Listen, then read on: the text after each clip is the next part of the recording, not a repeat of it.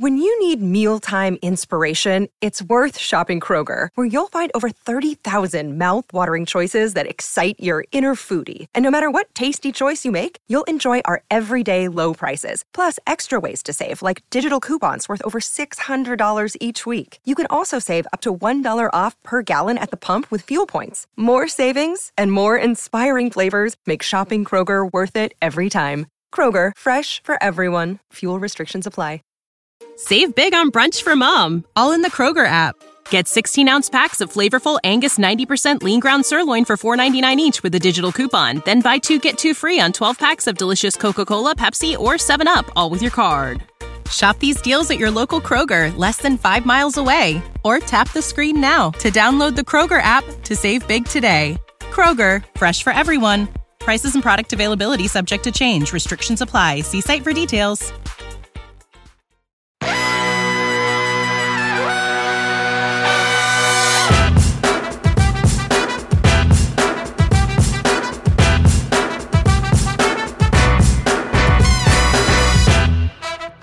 You are listening to Rum Bunter Radio, episode 12. Trey Andy, Marty Lee, Nick Caparoso with you again. Dark skies right now in Pittsburgh. Two and seven after the first nine. As the Pirates have just finished up their weekend series with the Chicago Cubs, losing all three. Sunday's game in dramatic fashion. Gentlemen, like I said, dark skies, and I don't think there's any sunshine on the horizon. It has been a tough start. How, how are we feeling after these these first nine? I mean, in all honesty, maybe didn't expect a two and seven start, but as we harped on leading up to the season, no one expects this team to compete. No one expects this team to finish with a winning record. So at this point, a slow start, especially with the teams they've played, shouldn't be a surprise. And hey, you know what? If you're going to lose, you might as well lose big and assure yourself a high draft pick. Yeah, Marty. I mean, I think you know, I I pegged them around 23 wins. I think for the start of the season, and you know, I think at this point they'll be lucky to get to that number. But it definitely is not a good start. Uh, you know, you can kind of see the the issue in the organization overall and why they overhauled the um, front office because there's just not a lot of talent or depth on this team outside, you know, you're the top three or four of the lineup, and when they're not producing, then you can for, forget about it. Well, like you said, Marty, this team wasn't you know supposed to win. We we've said it every episode. Nobody's expecting this team to win more than they lose, but it almost seems like some of these losses haven't been for the exact reasons that we maybe thought. It, it's been more managerial at times, um, and and you know, Nick, great point. There, there's a talent deficit. That's you know, yeah. there's no getting around that. I mean, I think that's part of the the managerial issues so far. I think a little bit of it is just him, you know, working with what he's got and seeing what he has. But I also have seen some issues. And I know Marty wants to really get in on you know some of the issues he's seen with Shelton in the early going. So I'll, I'll pass it off to him from here. Yeah, I mean, anyone who listened to the show that we recorded after the loss to the Brewers last Monday, I was very critical of Derek Shelton. Um, Friday night, Nick and his wife were at my house, and as Nick and I were sitting here watching the game, talking about it, I was very critical of Derek Shelton. I there's one thing we kept saying. It, it reminds me so much of Hurdle. Yeah, it does, and that's what's that's what's frustrating. That's what's worrisome. I understand the talent deficit, but you take a game like Friday night, for example, where you push that run across in the top of the eighth to pull within two to one, three to one, whatever it was, and you decide to go with Miguel Del Pozo and Dovydas Neverauskas there to try and keep the score what it is, and that winds up coming back to bite you because you get two home runs in the ninth inning. That, for lack of a better term, are basically garbage time home runs because you went with two of your worst relievers. Um, in the loss on Sunday, I really didn't understand – why you didn't intentionally walk Anthony Rizzo in the bottom of the 11th. I mean, at that point, his run means absolutely nothing. If you walk him, you set up the double play. Instead, Rizzo flies out, moves, I believe it was David Bote to third, and Baez rips a single up the middle for game winner. And had the infield not been playing in with Rizzo walked, that ball Diaz hits very or Baez hits, excuse me, very well may have been a double play ball. Even earlier in that game, I think it was the ninth inning when Jarrod Dyson pinch ran and you still bunted him to second. I mean, anyone who reads my writing, follows us, knows I just I despise bunting. I think bunting with a position player to sacrifice is the stupidest thing any manager can do. You give it out away. You only get 27 outs. Do not give them away. And not only did he give it out away, he gave it away with one of the best base stealers in the league on first. It's just a lot of things like that where that doesn't have anything to do with your talent deficiencies when you're deciding to not intentionally walk guys, when you're deciding to sacrifice bunt, especially with a great base stealer on first, when you're deciding to go with your bottom of the totem pole bullpen arms, when you're within a run or two or in a tie game or even winning, as we have seen a lot of in the past week. Those are the kinds of things that concern me and it's because of moves like that that nine games in, I realize there's a lot of talent issues. But nine games in, I, I can't say I really have the warm and fuzzies about Derek Shelton and his in game managerial ability so far here in Pittsburgh. And ultimately, if this team had the players right now, like you said, Marty, I don't think they would be winning every game just based off of some of the decisions that would that have been made. I'm I'm just gonna say, and I I agree with Marty 100. percent You know, this is something we talked about, you know, a lot the other night, like you said. But you know, part of this also may might be just Shelton in his first season and him kind of being on a little bit of a learning curve as well um, you know, with the new rules and roster sizes and just in general, like I said, getting to know his players that, eh, you know, maybe right now we're seeing some stuff that is a little familiar to us, but maybe as, you know, more talent and comes in and he starts to get a better grasp on his lineup and pitching, we'll start to see some different stuff, hopefully. And nine games is such a small sample size. We've talked about it a lot. Um, but but through nine games, this team just hasn't really been clicking at, at any level. We saw it today. Joey Cora sending Jacob Stallings, you know, in a situation where he never should have been sent. Nobody out. Chance to put guys on the corners. Uh, you, you, know, the slowest guy on your roster, can of corn play for Kyle Schwarber. Just stuff like this, I, I think is is so frustrating when you know that you already have a disadvantage just with the players you're putting out every night. Joey Cora is interesting. He was one of those ones that I thought um, they would move on from from the previous regime, and you have to wonder if he's one of those ones that they're keeping over. You know, they talked about keeping some of the staff over just with the transition because, you know, that's just another mistake that he's made at third base, and we've seen a lot of that over the last few years. Yeah, the the Joey Cora windmill of third base in recent years is just I don't know. Like you said, Nick, I thought they just can't get it right over he there. Can't. I don't know. I, I, thought they would move on from him, and they haven't. And just that one today was that that that was one of the in this on not. I am not exaggerating. That's one of the worst decisions I've ever seen a third base coach make. Tenth inning, the t- game's tied. You're looking at runners on the corners with nobody out, and, and I mean. It's difficult to send any runner there, but like you said, Trey, maybe the slowest guy on the roster and it's like, it wasn't even a bang bang play at the plate. I mean, the throw brought Contreras, what, 10, 15 feet up the line. He was still sitting there waiting for Stallings. Like, it wasn't even remotely close. And just, I don't know. We've seen so much of this from Cora over the years. I don't know. Cora has always been the infield instructor as well. And again, today, just woes in the infield and base running issues with Kevin Newman in the 11th inning, trying to move up to third on a ground ball to short. Just things like that that ultimately always fall back on the coaching, on fundamentals, things like that that we've still seen plague this team so much this year. Just feed into why I just don't.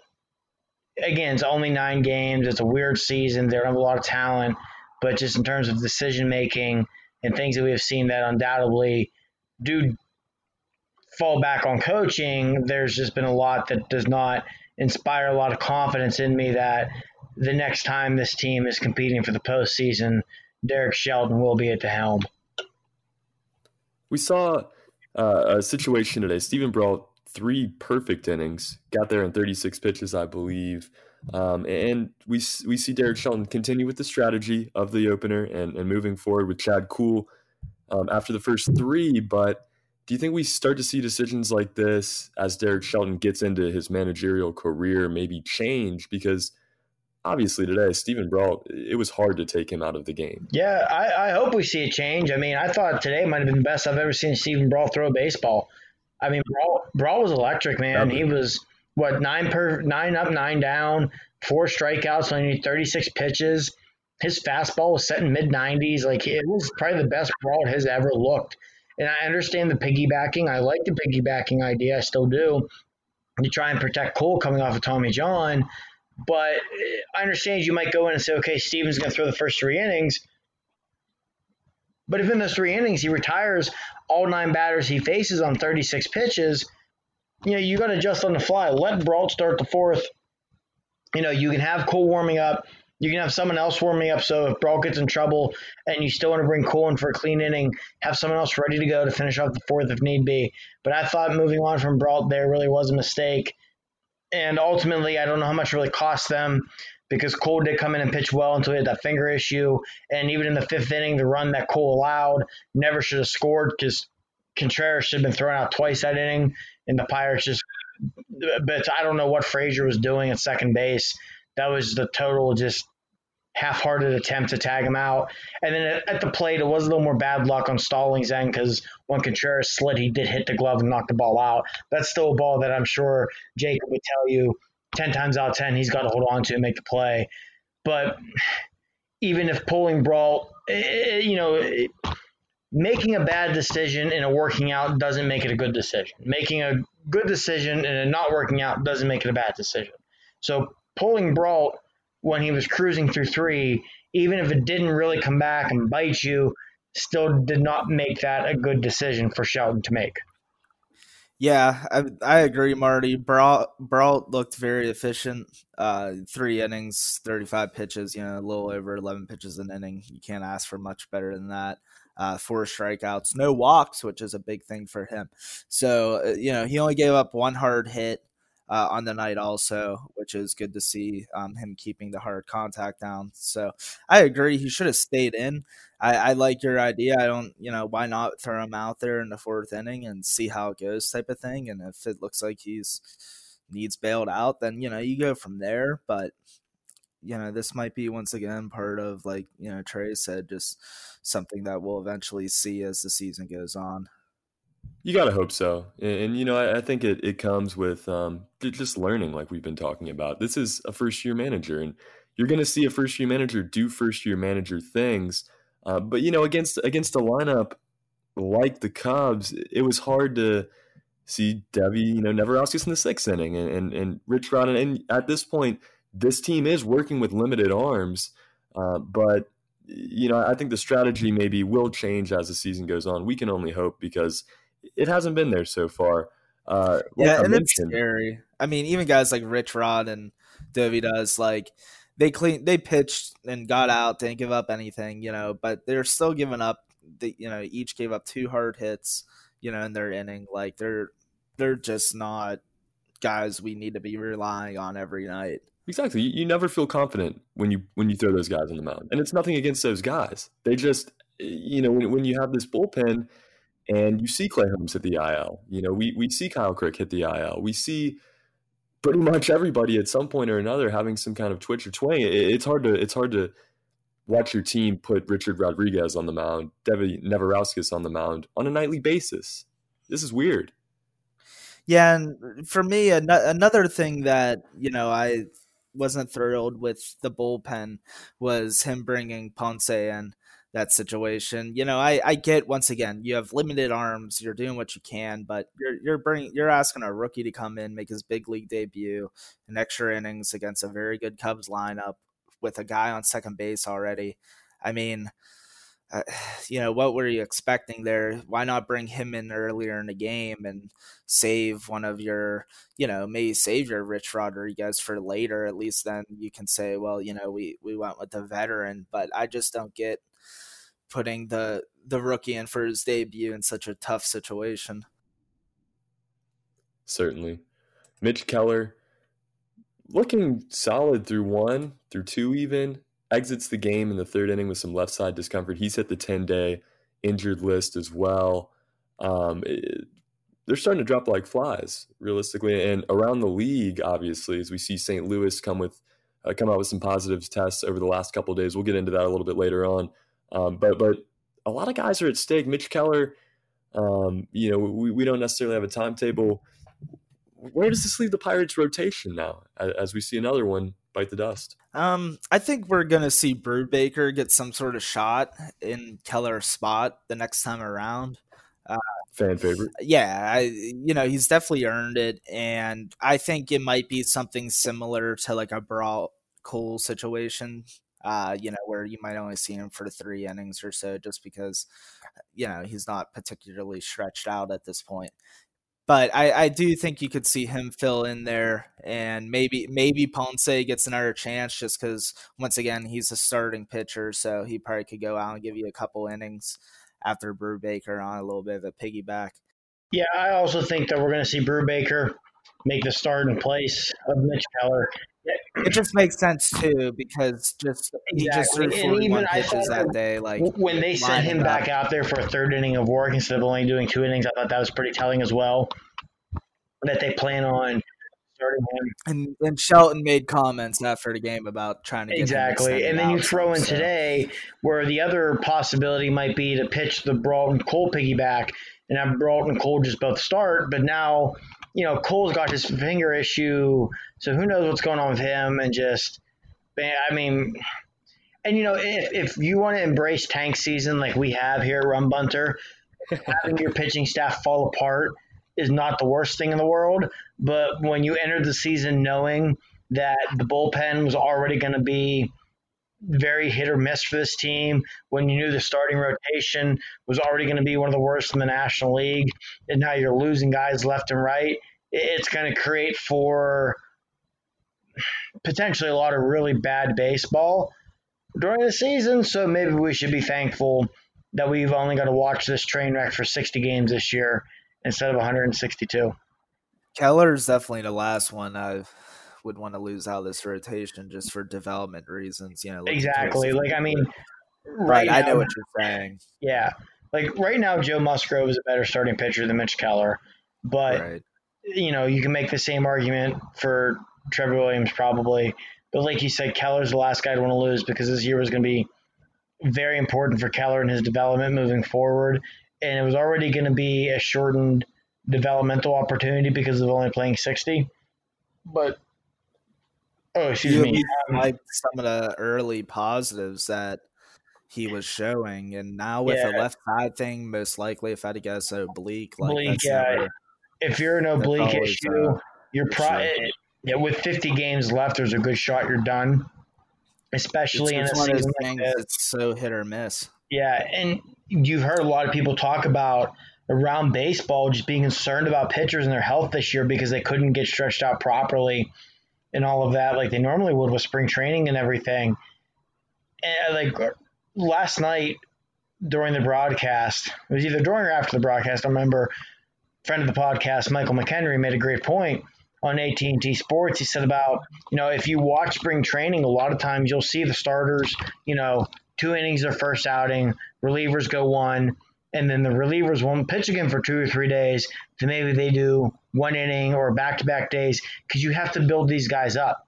And you haven't had the opportunity. Yeah, they were able to pitch at home and whatever it might be during the shutdown, but nothing can replicate pitching in a game situation. And they didn't have the opportunity to build these guys up. So you're not going to rush anyone back, especially someone like Keller, who you plan on being part of your core moving forward.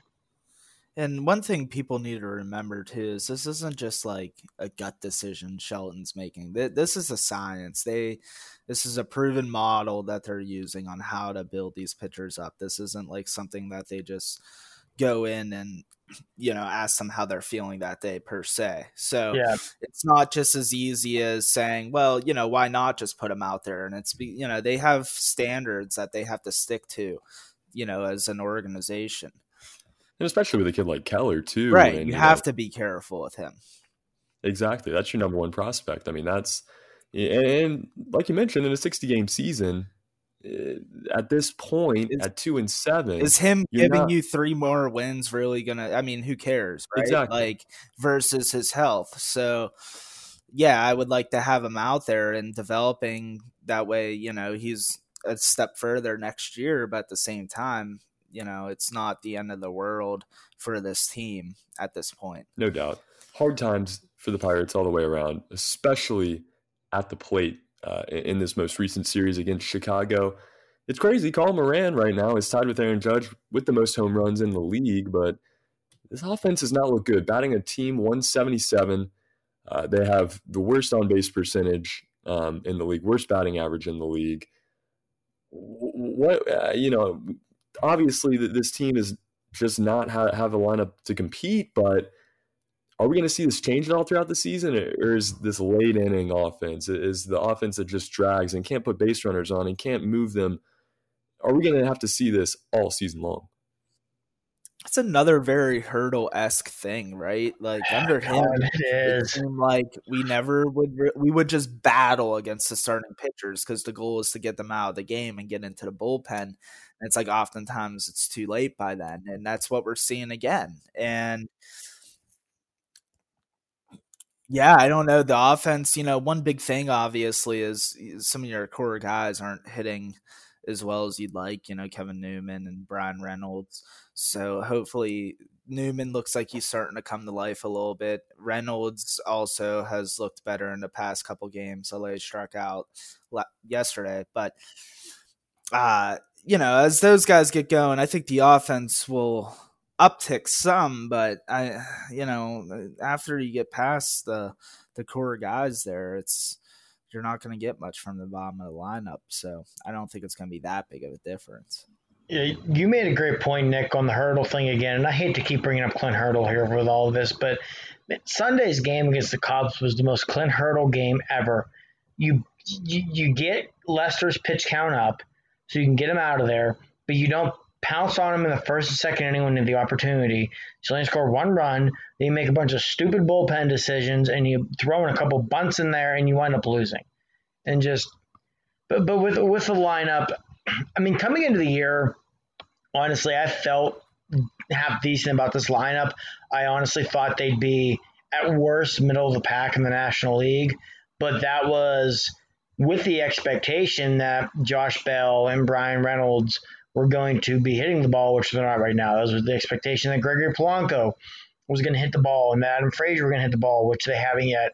I mean, what they've gotten out of Moran and Phillip Evans has been awesome. And had you told me before the season that Moran and Evans were going to do what they've done, I would have told you that this lineup would have been just fine. But I mean, Reynolds has struggled. Bell looks lost. Polanco looks lost. Kevin Newman's off to a slow start, which in the offseason, I wrote a bunch about Newman being a regression candidate because of his hard contact rate and exit velocity, both being in the bottom five of baseball last year. But I don't know. It's it's tough to see this lineup without a major turnaround from Reynolds, from Newman, from Adam Frazier, from Josh Bell really being a competitive lineup this year. And now I still think Reynolds is going to be okay the last few days, he's really showed some good signs. Like you said, Nick, he's been hitting the ball hard. He's been walking a ton, so he's clearly picking the ball up well. He's just too good of a natural hitter to not get it going. If nothing else, I think Bell will get the power going. You throw in the power that Moran seems to have found. You throw in what Phillip Evans has been giving you. I still think this lineup can be, you know, middle of the pack in the National League. But whenever you have a pitching staff that is in the shape the Pirate pitching staff is in, you need a heck of a lot more than a middle of pack lineup in order to compete. But again, embrace tank season, embrace Kumar Rocker. It is okay. Yeah, I think you know I was thinking it'd be nice to see them call up some of these young prospects like Oneil Cruz and see if he could provide a spark. But yeah, I think at this point they don't necessarily want to. I think they're, yeah. you know, like we've said, it's if you're gonna lose, you know, you might as well lose as much as possible.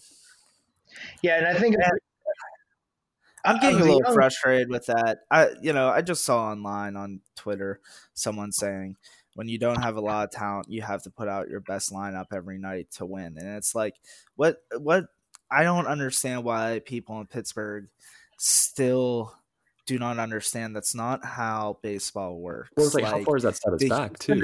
You know, in, in past years. Yeah, yeah. And my thing is with with the ta- I mean, I know we joke a lot about tanking and everything, but in all honesty, and I realize there's not a player. There, there's not a player of this caliber in this upcoming draft. But in 2009, we we Andy LaRoche and Lastings Milledge decided to be awesome in September. And because of that, the Pirates picked second and did not get Bryce Harper. And I feel very confident saying if those teams in 13, 14, and 15 would have had Bryce Harper, they probably won a World Series at some point in there. So, like, don't if you're going to be bad and you know you're going to be bad, be as bad as you can be and try and play for that first pick. So then, even if the draft doesn't have a once in every 10 to 15 years type of talent, you still have your pick and can take whoever in the hell you believe is the best player in that draft.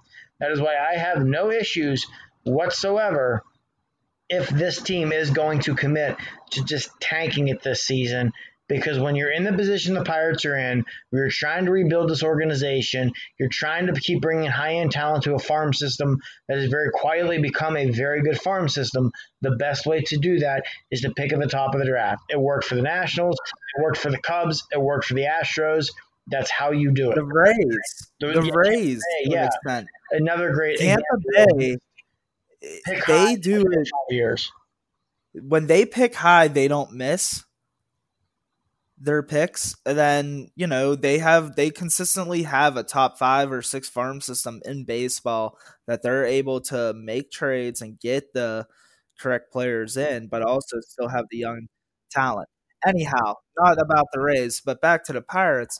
Like this isn't 30 years ago, 40 years ago when in baseball, like yeah, it, it, you just wanted to win. Now it's they're not they want to win, but it, they, it's not going to change overnight. They so them winning 23 games versus winning 18 games and having a pick, you know, three or four spots higher, like what what's it matter?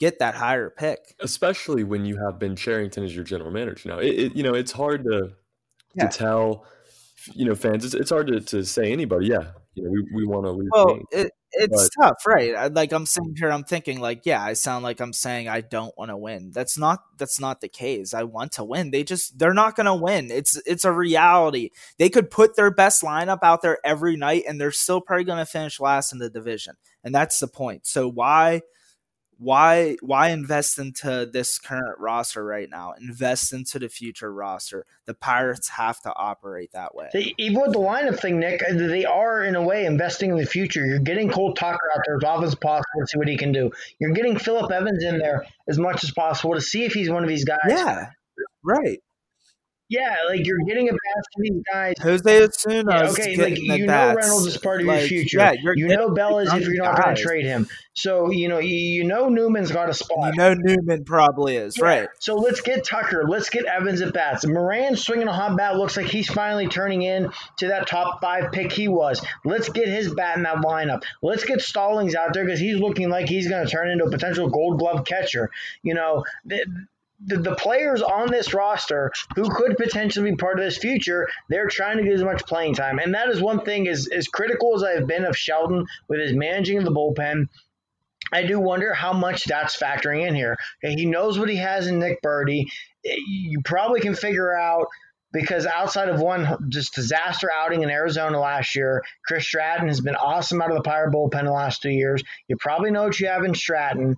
But the rest of that bullpen, you know, I love, I love that he is throwing Geoff Hartlieb out there in high leverage situations because Hartlieb's got the stuff to be a dominant reliever. Let's see what he can do. I love that. He I like that he's going to Turley a lot too. Me too, because let's see what he can do. I love that Brubaker's been getting those opportunities. I love that before he was hurt, Clay Holmes was getting those opportunities. These young power arms, you know, that is playing for your future. And you know. I, I I go back to the 2010 Pirates, and you know that season was a disaster. Anyone who suffered through that knows how much it sucked that year. But if you look at what they did that season with playing Andrew McCutchen and Neil Walker and Jose Tabata and Pedro Alvarez every single day and playing Garrett Jones out there every single day and how much that playing time paid off for those guys three years down the road when they were ready to compete for the postseason. You, you have to keep that in mind that these guys have to cut their teeth and they have to gain this major league experience somewhere. And any almost any any good team that has ever built it through the farm system has had those seasons with these young guys where they took their lumps. You mean, like I said, you can look at the Pirates in 2010 and 2011. You can look at the Astros in 2012, 2013. Any Cubs. team, yeah, the Cubs in 14 and 15. Braves. 13 and 14, excuse me. Yeah, Atlanta, like Milwaukee to an extent any team that did not go out and do it the Yankee way, the Dodger way, the Red Sox way, White Sox, yeah, of just buying your roster, you take your Padres, yeah. Just, exactly. It goes on. Any and all those teams are trending in the right direction that exactly. we're talking about too.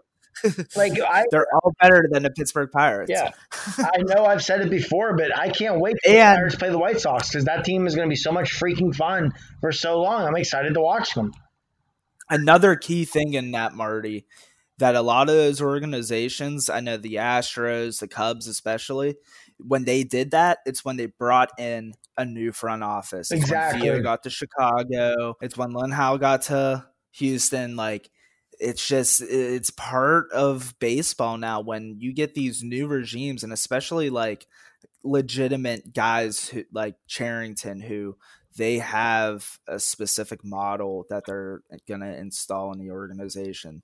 You know, they're they're doing it their way. They're not doing it the organization's way. It's they're going to come in and they're going to they're they're bringing in their talent. They're not worried about the previous regimes necessarily. It's their organization now. And to go off that point, Nick, like you got to think too, if you're Derek Shelton, kind of what you were saying earlier, Marty, with the way we're seeing certain guys get played there's just no pressure. You know, it, it's not like Ben Cherington is making things seem stressed because his team's losing because they know that it's all part of the, the grand scheme. It's part of a greater picture later down the road. And I guess that's what I kind of why I'm giving Sean a little bit of a pass where it's like, yeah, is he just playing guys at this point and just trying to get a feel for what he ha- has in his lineup? Like, you know, I we'll see. Yeah, and even even to go back like you said, Nick, with when you bring these new regimes in and building from within, I mean, and we saw this with the Pirates a few years ago. When you build from within and you're promoting these top prospects, even if the teams are bad, that still generates excitement. Like I remember the excitement of when Andrew McCutchen was called up, when Pedro Alvarez was called up, when Starling Marte was called up, with Gerrit Cole again a little bit different because they were competing at that point. But you know, you think down the road with this organization the next year or two years, and they're going to take their lumps. But like, I can't wait to see Brian Hayes. I, you know, I can't wait to see Oneil Cruz next year. And calling these guys up is going to generate excitement within the fan base. And you know that that's the first step. Whenever you're working way back towards competing, that is one of the key steps to getting the fan base excited again. And that's what you get when you call the young guys up. And I think that's why people should be excited to see, you know, Cole Tucker in the lineup, Phillip Evans in the lineup. You know, anytime Nick Burdi takes the ball, Geoff Hartlieb takes the ball, things like that. So I just think people. I know we've we've we've we've stressed this on here, with Cherington in the front office, his scouts, people just gonna be patient.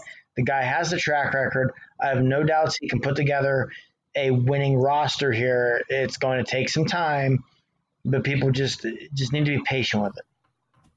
Patience is key, and in a season like this, it's a little bit easier when you don't have to sit through this for 162. You're only having to watch this team for 60 games. They will be traveling to Minnesota for two, coming back to Pittsburgh for two here in the middle week. Derek Holland takes the mound for the second time this season. Tomorrow night, we will see Joe Musgrove take the hill on Tuesday night. What are you guys excited for this weekend? Let's get a little preview before the Pirates head to Minnesota. I'm excited for both those guys to take the mound. Holland to see, you know, if he can continue to pitch effective in his second start out. He looked good the first time out. So, you know, he's kind of one of those guys that with the trade deadline coming up at the end of the month and if baseball continues on, you know, if he continues to pitch well, he could be a nice little trade chip for the Pirates. And obviously Musgrove just he he's looked uh like he's taken a little bit of a step this year. So I'm hoping to see him continue and you know show that improved stuff on the mound. Well, I'm gonna real quick here a, little bit of bad news. Aaron Judge is an absolute freaking moonshot. So Colin Moran is no longer tied for the major league oh, lead in home runs. But no, to, to, go with Nick, I, I am very excited to watch Musgrove on Tuesday. Um, I wrote a little bit over the weekend about Musgrove's first two starts. His slider is turning into one heck of a pitch. Um, his fastball is still giving him some problems, but he's kind of offset that with a higher curveball usage as well. So Musgrove has definitely pitched better than the results in his first two starts. And I'm very excited to see what he can do against a good Twins lineup on Tuesday. And also with Holland, like Nick said, you have the trade deadline right around the corner. Holland is a guy you're looking at the most likely you're going to try and move. And honestly, with Keone Kela, even though it does appear Kela is close to rejoining the team since he's back working out at PNC Park, so we might see him as soon as this week. But with Kela having missed, missed so much time this year, Derek Holland might be your best trade chip right now. So I'm hoping to see him come out and put together another quality start and not only help the Pittsburgh Pirates on the field, but also raise his trade value to potentially help the future of the Pittsburgh Pirates. And how nice is that too, Marty? That in a season like this, you know, the trade deadline's right around the corner already. We could be seeing pieces of the future Pirates pretty soon. Um, you know, for a guy that in Derek Holland that the Pirates didn't even have uh, a season ago. Um, so a lot to look forward to. We are gonna have a full trade deadline uh, preview. We're going to have a lot of coverage around that as well as the rest of these next few series. We're going to have a mailbag episode real soon as well, guys. But that is all the time we have for episode number 12. Thank you for joining us. As always, you can find us on Spreaker.com slash Rumbunter, fansided.com slash Rumbunter, at Rumbunter, and on Apple Music as well. For Marty Leap and Nick Caparoso, the next time we join you will be Friday, hopefully after a couple of Pirates wins, but a Dudley Twins lineup will be a challenge for Pittsburgh. Fun one to watch, along with Chicago. Until next time, thank you for listening. Let's go, Bucs.